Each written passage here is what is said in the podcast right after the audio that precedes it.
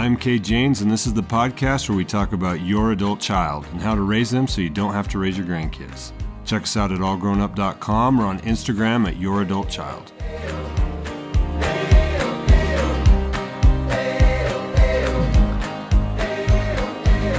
All right, good morning, everyone, and welcome back to the podcast, Your Adult Child How to Raise Your Kids So You Don't Have to Raise Your Grandkids. I'm Kate James, and today I have a, a guest with me who's actually here every time we do this, but just usually not on this end of the mic. Our producer, John Woolley, has graciously accepted my invitation to be part of our discussion today. So, John, thank you for being here this morning. Yeah, for sure. It's always fun. Yeah, good.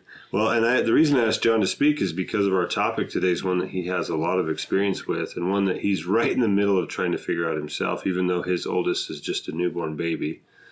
Um, today, we're going to talk about how to talk about your kid about religion.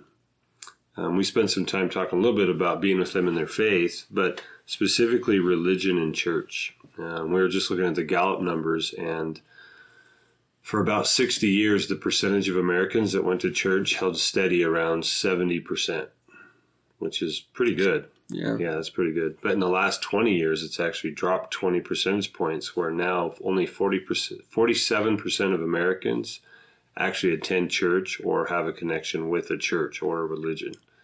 Uh, in particular, millennials and Gen Zs, they're below, God, I saw the numbers, they're below 36%. It's crazy. Yeah, so as you think about a teenager or a young adult right now, only 36% of them are connected to a religion or a church, which means even if your kid is has been going to church and church has been a part of your family, all their peers and Mhm. everybody that's around them are not going to be necessarily in that same space. In fact, the majority of them will have different views around church attendance and religion. And you'll hear a lot more kids will say, I'm spiritual, but I'm not religious.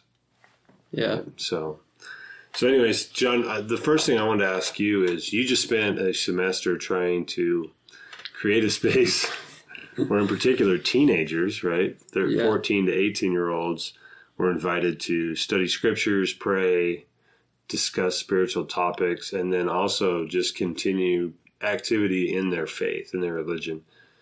Um, you saw some things that were difficult in there. In fact, you expressed a little earlier one of the hardest parts. And would you say that again? Because I thought it was super important. Because I I know that parents struggle with the exact same thing you brought up. So what was the thing you saw as difficult in trying to invite those kids to participate? Yeah. So I would say the biggest thing that I um, struggled with, there are lots of things. And I guess to explain a little bit about what it was, I, uh, I guess technically an internship.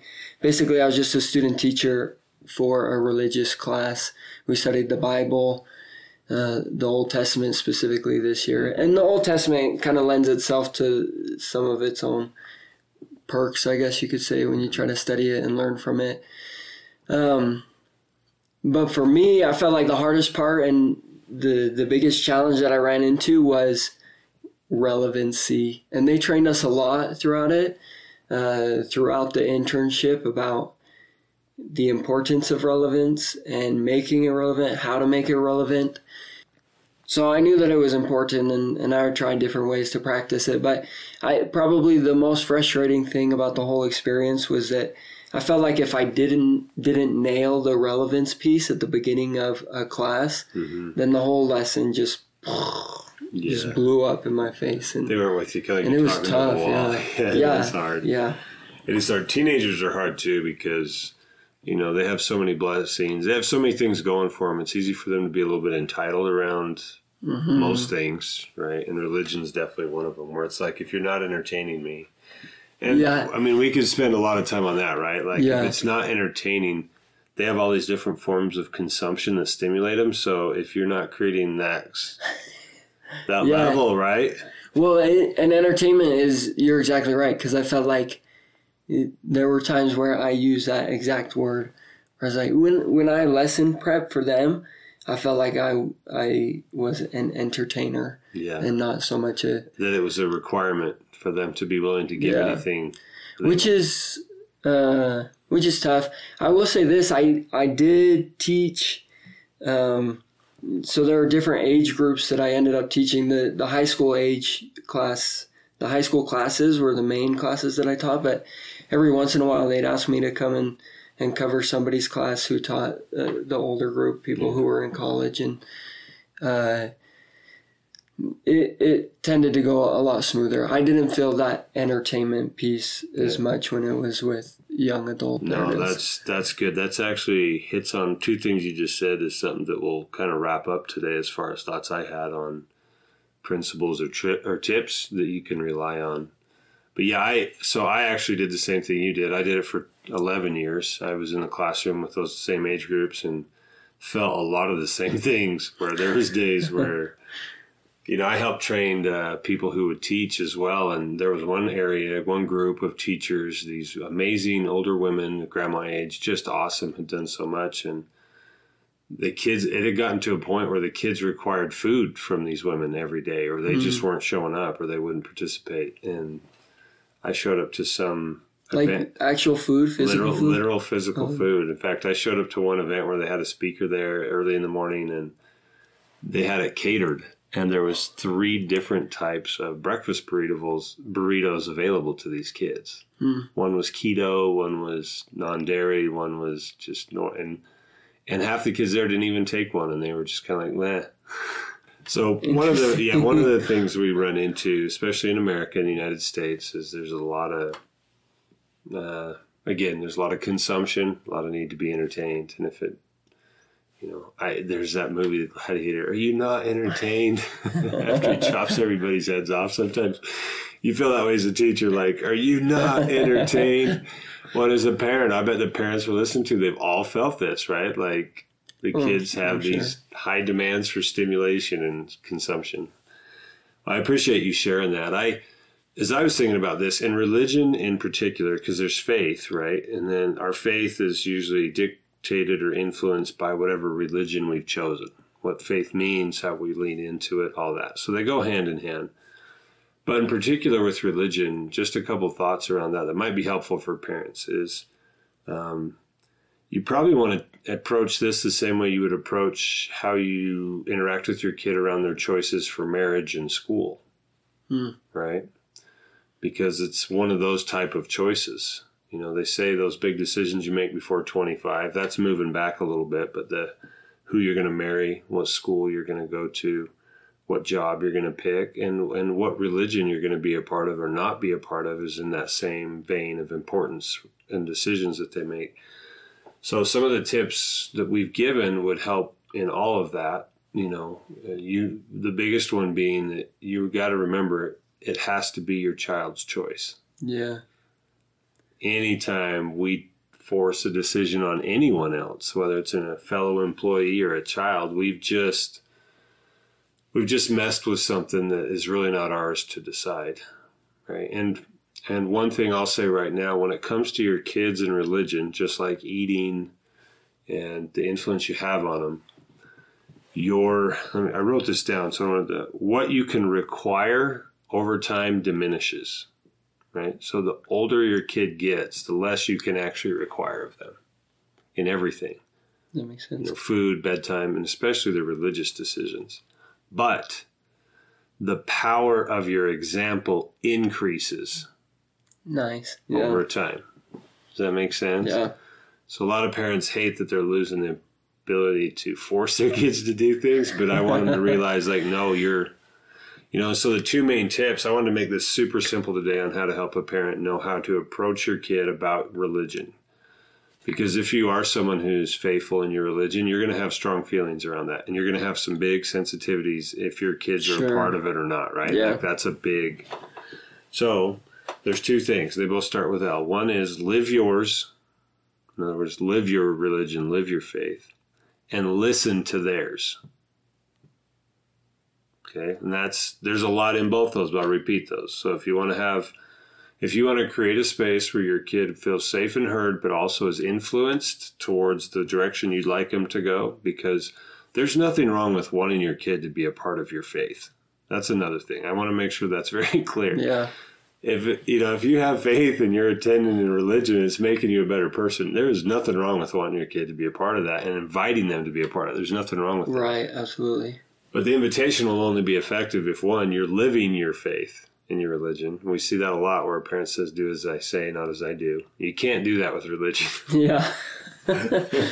well, uh, I think it's interesting because me and my wife were actually just talking about this. Another, um, another thing that I would see uh, within this the this specific culture, I guess that Yeah. that we're in, and how kids are brought up in religion, it almost feels like they're spoon fed everything that they need yeah, in the religion. And and my wife talked about friends that she had in college who were I, I mean we we primarily talk in the context of Christian because like we're Christian and and the podcast is based around Christian uh, principles.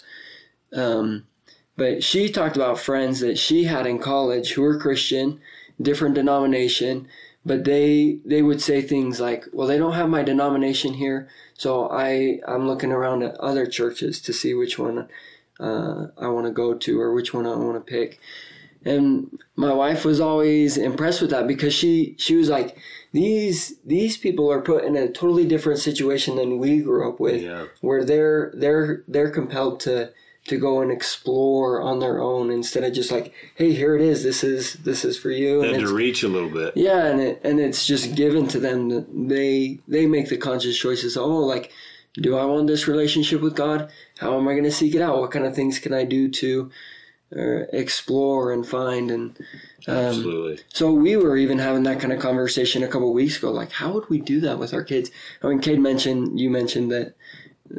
Like our oldest is just brand new born, so there's a lot about this situation that we don't understand yet, or that we haven't experienced, and we and we know that, but we're like, I wonder how we would do that. What's the what's the best way to go about? Let your kid explore, but obviously still in the back of your mind is this thought, like ah, you feel really strongly about the way that you've chosen. So you know what that makes me think them. of? It makes me think of a question that might be very helpful. One of the things parents do when opposition comes up and a kid might be exposed to something that's different or whatever, Uh-huh. what do most parents do in that scenario? What do they feel and how do they react? Yeah. Right? When there's a chance, yeah, they freak out, right? Yeah. It's scary and they freak out. Well, here's a question I've never asked before, but consider. How does God feel when he sees his kids get the chance to face opposition? Does he freak out? No, no, I don't think he freaks No, out. he He's probably doesn't. excited. It, Yes, that's actually, and I'm I'm wired a little different. That's how I feel, and I found that with my kids now they're getting teenage years. I have found that my understanding of the role of opposition has actually made me excited when my daughters come home. Like my oldest has a teacher right now that he's been bagging on the church that we attend. oh, really? Yeah, in class, in school. Huh. And my daughter comes home and, and she's like, this guy's, and I was like, yes, like, good. I'm like, hey, what, tell me, what are you feeling? You know, what are you thinking? What would you respond? Yeah. And that's where that second listen to theirs. So live yours, listen to theirs, right? So, yeah, my daughter's technically part of my same religion, but we're in different places. So I, I can't assume that she's where I'm at. I can't, Mhm. you know. So let me, so the best thing I can do as a parent is listen to where she's at. It was so cool hearing my daughter, who's been spoon fed her whole life. I mean, her dad for most of her life was a religious teacher right. right? So talk Yeah. about just it's around all the time, and so to have her have some opposition, to be uncomfortable. She told me how the other kids reacted. She told me there was a teacher's aide in there that they started to fight. She said the TA and this teacher fought the whole class period. Really? Yeah. Dang. I was just like, Nice. awesome. no, so I I think that's probably a big thing as a parent is try to see the opportunity for opposition the same way our heavenly parents see it, right? Yeah. Well, and you talk about this all the time, comfort, and and we just hate being uncomfortable, so we try to do all these things to mm-hmm. avoid it. And I think I think that that's one of them because having to having to explore your relationship with God and to watch your kid do it, it like the act of exploring and trying to figure out and understand this relationship with God takes a lot of effort and there's a lot of discomfort that's involved with it. So to watch your kid do it, I can imagine is is uncomfortable to A hundred to watch it. But You know what switches it? talk about it. Yeah. What? when you have what you just described is when you have fear that your kid's gonna have to go through hard things. If you switch it with faith in them, Mm. faith in the promptings they'll get, faith in God, that discomfort actually turns to excitement. That's what does it. Mm. When I taught for years and I would observe other teachers and train other teachers, I saw a major mistake they would make that parents make. Um, the teacher would play the wrong role. Mm. How so? Well, in a religious setting, the best thing, the, the best thing that leads to a conversion for a kid is they have to have their own experience with the scriptures, Right. with the promptings of the Holy Ghost, with prayer, with their Heavenly Father, and it needs to be their own. And when they were struggling with that, I'd see teachers do this all the time. The teacher would try and jump in and play those roles. Yeah. Like they would over explain the scripture instead of just saying, hey, read this, Yeah. you know? Well, I know because that's how I was for the first probably two thirds of Yeah, the absolutely. this semester that I was teaching. Oh, I remember feeling the same way. Same way. But it, um, I feel like it's that was probably one of the biggest things that I'm grateful that I learned is that it's not it, like I had heard that all my life. Like you're not the real teacher. The scriptures are the teacher. The Holy Yeah. Ghost teaches. But in the back of my mind, I was always like, yeah, but I kind of am. Like I'm the one saying the words. And then, but I learned that for sure just over the course of teaching these classes. Is that Yeah. it's like you can say and do all you want, but nothing replaces reading from the Word. Nothing replaces their own experience that they have with God when they pray, when they learn, and and then I feel like it, it like you said, it just totally shifts the responsibility. And I I would imagine that it's the same for parents. I haven't been in that situation, but then it, it's just more about like setting it up. They always use the analogy of volleyball, like you're the setter, so that they can Yeah. spike it and make the play. Well, what it's doing is putting accountability where it belongs. Because that's the other thing is we when we take on inappropriate accountability or responsibility when we think we're when we play the wrong roles, then we're mm-hmm. completely taken away. And how many of us have had an experience where we wanted to do something and some adult stepped in and did it for us? Yeah. Yeah, like all of us. And so this is one of those principles and scenarios. So when it comes to your religion, I have I have a couple examples where I ran into parents during the years I was teaching that really popped into my head on this that I just think I'd like to share for this. One day we had a kid who in our class he was only a freshman, but he was probably as spiritually mature as any kid I'd ever taught. Hmm. He was 15 years old. He knew the scriptures inside and out. He was very kind. He could relate. He could always apply scriptural truths with real life stuff. And one day, family scripture study came up and like how often to do it and all that. And he says, somebody asked him, and he says, "Oh, we don't we don't do family scripture study at my house."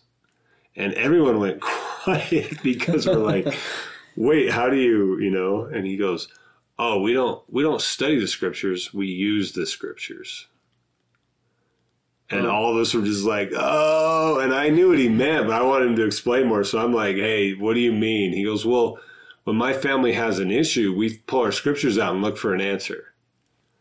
And it was like, and as a dad, I had young, young kids. I'm like, oh my gosh, his parents hit a home. You know, I wasn't Yeah. ever jealous of parents, but in that moment, I was just flabbergasted by how effectively they had put scriptures into their family. Yeah.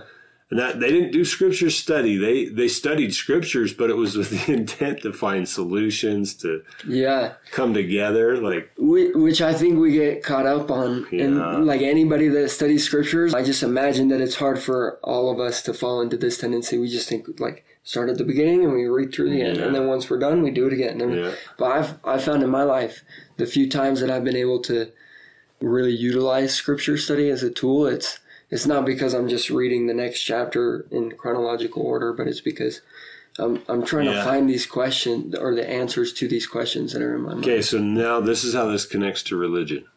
Okay, are you using your church as a platform to serve others and connect with God, or are you just going to check it off the list? And whatever your answer is to that, your kids can see it and feel it. Yeah. And so I'll bet in this home where this kid said that, his own parents already were doing that individually of using the scriptures to find solutions. And so it's really natural for them to invite their kids to participate with them in that. If you want your kid to participate in your religion, they need to see and feel that that's a place and a space that you use to connect and serve others and connect with God, and then they'll be invited to come. Yeah. Right. And that's awesome. Because I mean, when it comes yeah. down to it, that is the whole point of the that is of everything is to connect with God and. Well, and that's how the Savior rolled, right? Like, do as right. I say. Like, just follow my example, and you'll get there. Do what I do. Love others. Connect with them. Listen to God. The second example I think of is I had a dad came in, and again, his daughter was one of my best students. She was young. She was his junior, I think, that year, so she was getting ready for school and she didn't want to go to the church-owned school that he went to, and he was wigging out. He was having a hard time with it, right? He's like, and she would tell me almost every day, "My dad's really on my case." And he finally came in and said, "Hey, can I talk to you?" And he wanted me to help influence his daughter, push her to the school. Which, by the way, the school I went to also, which I loved, so I understood where he was coming from. But he's like, "Yeah, you gotta." And I finally had an experience with him. He came in my office, and I knew at that point it was the best thing to do is to ask the right questions and then listen, right? So I asked him. I said, "Well, what was what was it about your experience at BYU? It was at BYU, Brigham Young University in Provo." I said, "What was it about your experience that you want your daughter to have it so bad?" Well, he went on to explain how between his roommates and the environment and everything, that's actually where he met God and felt connected to God and he wanted his daughter to have that so bad. And I, I finally looked at him. I said, Your daughter already has that type of relationship with God. And his face completely changed. He was like, Oh my gosh, she does, doesn't she? I'm like, Dude, she doesn't. she's already there where you, what you're describing she's not got everything figured out but what you're describing she's already there and you know it and he's like oh my gosh she really does I said, yeah, imagine her taking that testimony, that influence, and going to school she wants to go to where there's not a lot of members. Think of the influence she'll have. He was like, holy cow. So the principle behind this is this, okay? Your kid is going to be where they're going to be. They don't need to be where you're at. See, and in this case, the girl is actually further ahead than the dad the kid every kid needs to go and figure they really do need to figure this out themselves. And so when it comes to your religion their feelings about it is going to be where it's going to be. And so just let that be and be hopeful and optimistic that life will will get them there. I think that's awesome. And i think my last thought the only thought that i had on that was you talk about putting the responsibility where it goes. I think a lot of times we tend to put responsibility on other things. We think it's like the school yes. or or something else that's going to provide this relationship with God that we want. You know what I hear all have. the time too? I hear people they'll hear something good and be like, "Oh, this person's got to hear this." Yeah. I'll have parents say, "I'll have parents that I'm working with kids and they'll say, "Hey, I'll have a conversation with them and they'll be like, "Oh, would you share that with my kid?" And yeah. that doesn't work. Yeah, instead yeah. of putting it, their responsibility on choices, our choices, yeah. ourselves as an individual, and then letting others have their own. Absolutely. Well, we hope this conversation today has been beneficial for you. And uh, just remember when it comes to your religion, if you want to help your kids be influenced towards it in any way, live it, live your religion, and then listen to theirs, whatever it is, wherever it is. And then they'll feel safe and connected with you. And what I found happen over the years when I, if I don't push, but I live it and I do what I'm supposed to, I find that my kids and other people's kids and other adults even come to me and say, hey, what would you recommend in this situation? And that's the perfect time to invite them to step more into religion. You know, invite them to spend some time in scriptures, to spend time at church serving other people and making covenants with God and performing ordinances and do all the things that church provides. And that's when it's the most effective invitation, is when they reach out and are looking for it.